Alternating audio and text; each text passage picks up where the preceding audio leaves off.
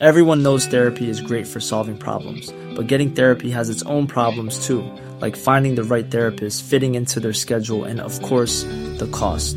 Well, BetterHelp can solve those problems. It's totally online and built around your schedule. It's surprisingly affordable too. Connect with a credentialed therapist by phone, video, or online chat, all from the comfort of your home.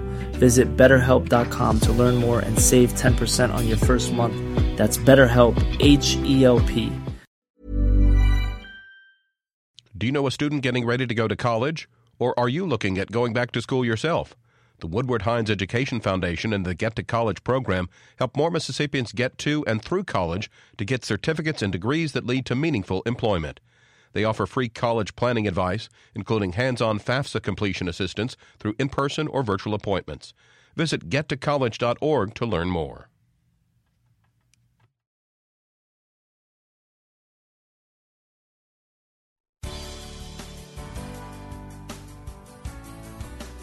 Good morning. It's 8:30 on Thursday, January 27th.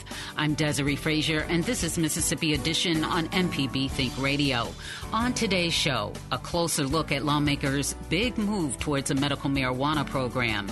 Then, legislation to ban so called critical race theory in Mississippi gains momentum. Educators in neighboring states react. And we talk kids and COVID with a leading pediatrician in the state. This is Mississippi Edition on MPB Think Radio.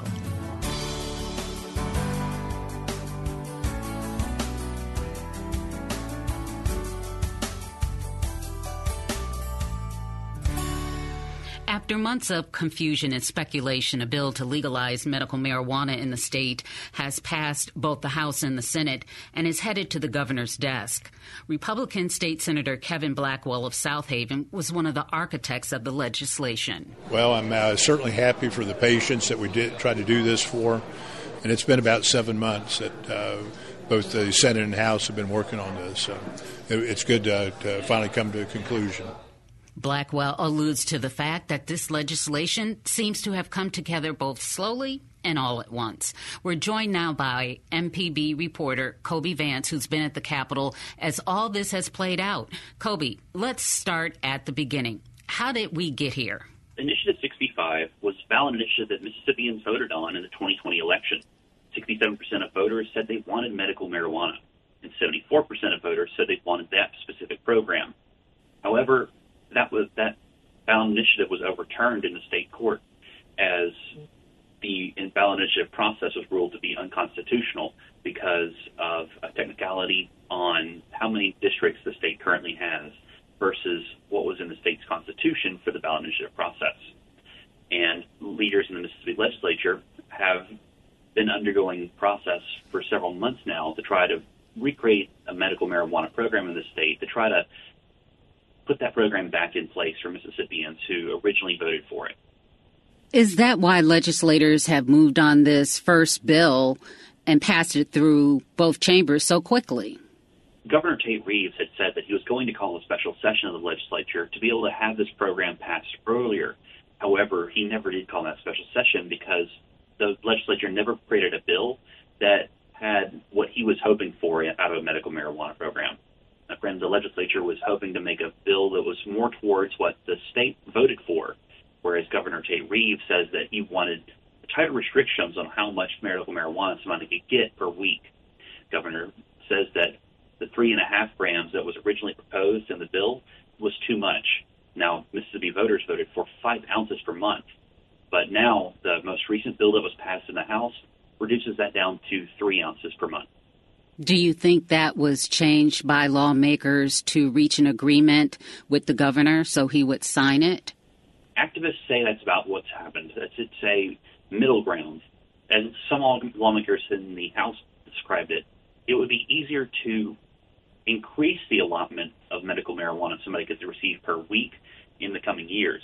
However, it would be exponentially more difficult to reduce the amount somebody could get per week in the, in the coming years.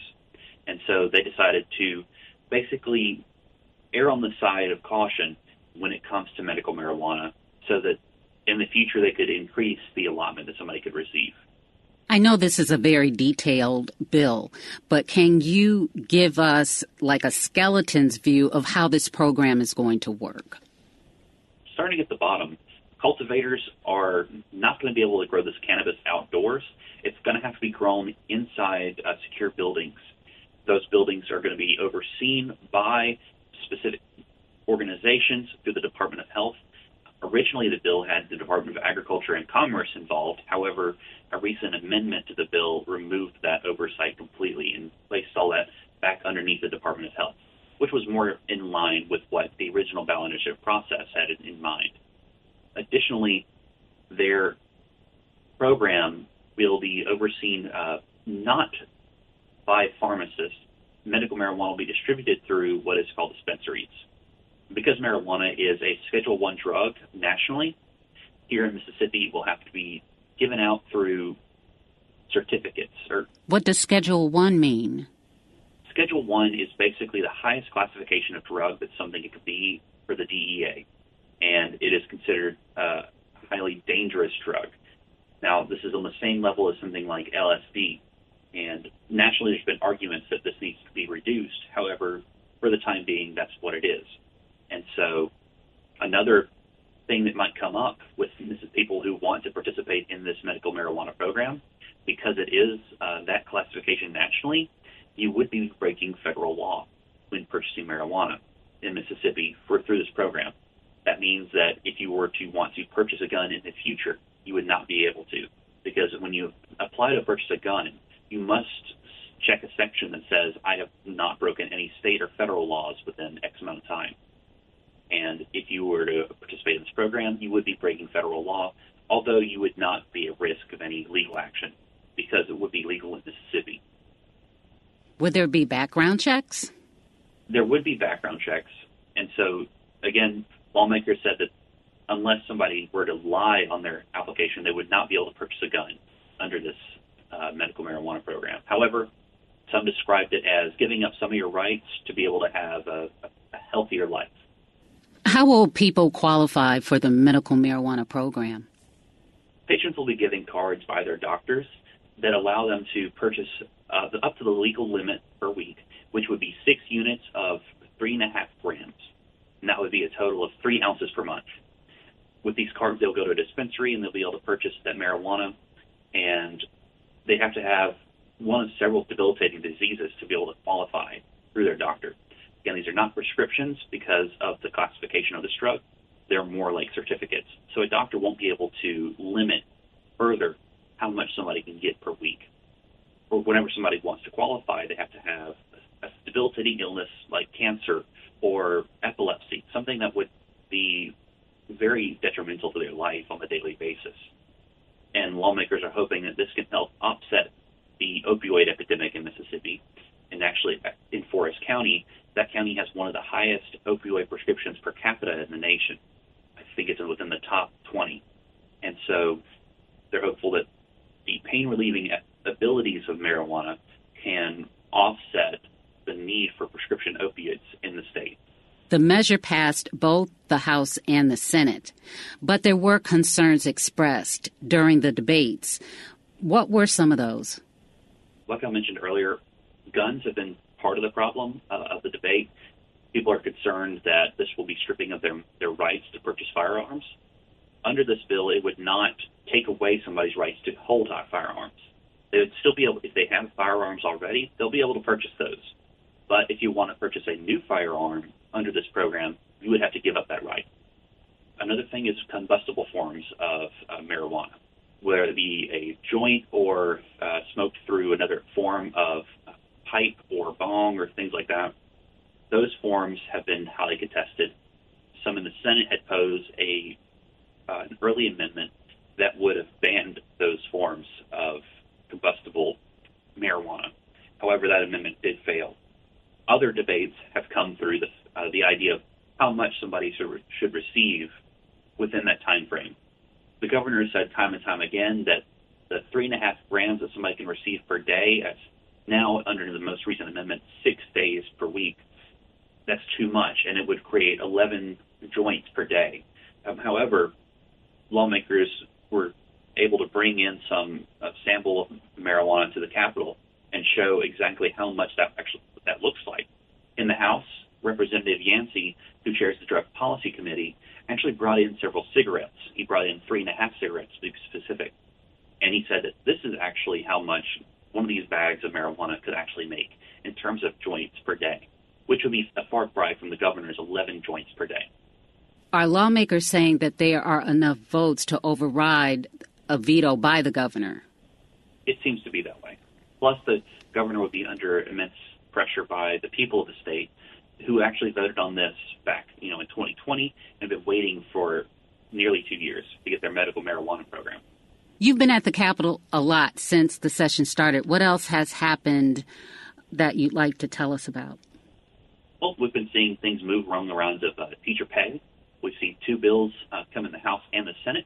And the Senate on Friday last week actually passed the teacher pay raise bill that came from the House.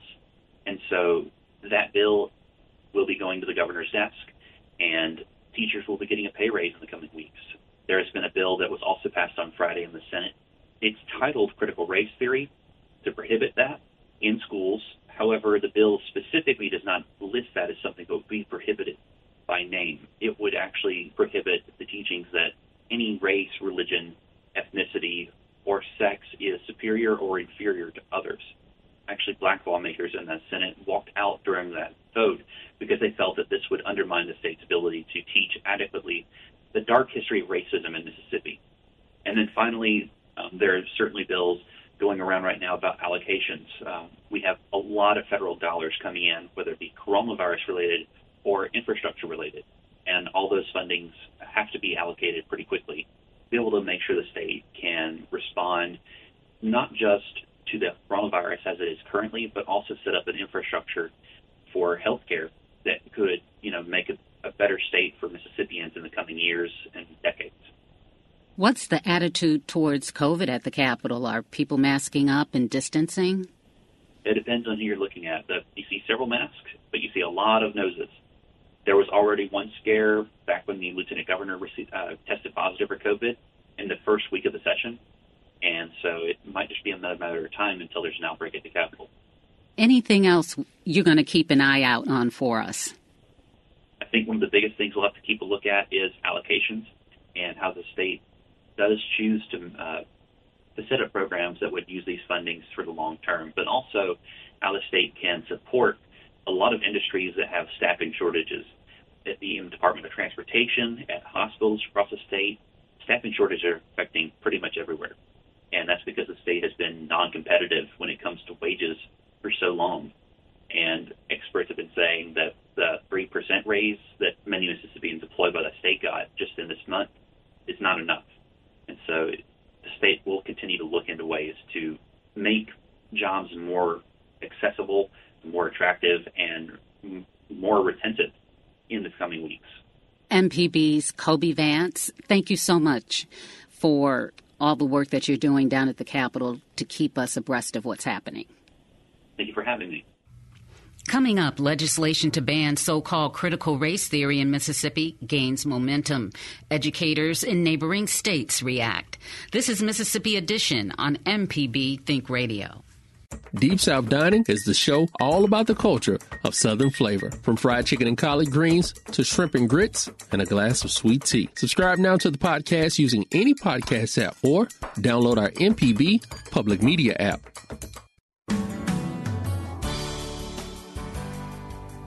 This is Mississippi Edition on MPB Think Radio. I'm Desiree Frazier.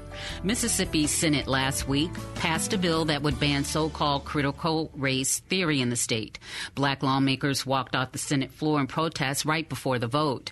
The incident speaks to growing tensions over how the history of race in America should and should not be taught in Mississippi's public schools. And educators in neighboring states are paying close attention. Kyra Miles of our partner station WBHM in Birmingham reports. Okay, good morning, guys. Every time she begins a new unit, Anna Marie Gray changes the posters on the walls of her classroom. I think we had just started to talk about Jackson attacking the second. She's a history teacher at the Alabama School of Fine Arts in Birmingham. And right now, her walls feature maps showing what's known as the Trail of Tears. Next, she'll put up posters of abolitionists who fought for the end of slavery. I've always sort of said that when it comes to teaching American history, I teach the good, the bad, and the ugly. Gray, who is white, says telling the whole story has always been important in her lessons. Frankly, I would challenge anyone to come into my classroom and tell me that I'm teaching anything that isn't the truth. But in Alabama, Mississippi, and other parts of the country, the truth of American history is being challenged because of three little words critical race theory. Critical race theory. Critical race theory out of school. The American Bar Association outlines it as an academic concept that examines the role of race and racism as an inherent part of systems in America. It's become a political football. Even something Alabama Governor Kay Ivey is campaigning on. Thank God we live in Alabama. There's no critical race theory in our schools. Critical race theory has never been taught in K 12 schools and is reserved for classes in higher education. But the Alabama Department of Education banned it in K 12 public schools last summer. Now, new legislation would prohibit teaching, quote, divisive concepts regarding race or sex in higher education as well. Sponsors of the bill argue that certain topics could make students uncomfortable or believe that one race or sex is inherently better than the other. That's the argument Louisiana Representative Ray Garofalo used when he proposed a similar bill in 2021. Critical race theory demands a new kind of segregation that divides people based on their race and the color of their skin. It furthers racism and fuels hate. Garofalo, who is white, also made a comment about teaching the quote, good in slavery, and his argument disintegrated. But attorney Robert McDuff says even when bills that limit teacher speech do pass, they rarely go anywhere. McDuff, who's white, is with the Mississippi Center for Justice. Generally, when politicians try to micromanage what teachers teach in the classroom, uh, they run afoul of the First Amendment to the United States Constitution lengthy and costly legal battles ensue and and the state governments surely lose. Regardless of what happens in the legislature, teachers like Barry McNeely say it won't change how he teaches history. History shouldn't be a resume.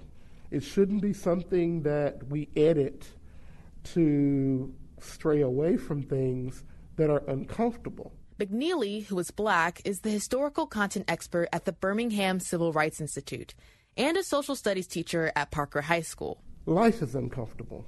And if we take out those parts of history that are challenging and uncomfortable, then it really negates the purpose of teaching it in the first place. One of the bills in Alabama would require public K 12 schools and universities to fire employees who teach certain concepts regarding race or sex. We shouldn't be shackling teachers and making them afraid to have these conversations. Nefertari Yancey is a social studies teacher at Clay Chalkville Middle School. She's black and says having discussions about racism and history with students is essential. It doesn't matter what bill or what resolution you put in place, they're going to ask the question. So why are we avoiding having the conversation? Teachers also worry the debate over critical race theory is overshadowing staffing shortages and learning loss, issues they consider far more critical to learning. For the Gulf States Newsroom, I'm Kyra Miles. The Gulf States Newsroom is a collaboration among public media stations in Alabama, Mississippi, and Louisiana. Kyra Miles is a Report for America Corps member, reporting on education for WBHM. Coming up, we talk kids and COVID with a leading pediatrician in the state. This is Mississippi Edition on MPB Think Radio. This podcast is a local production of Mississippi Public Broadcasting and depends on the support of listeners like you. If you can, please donate today at mpbonline.org. And thanks.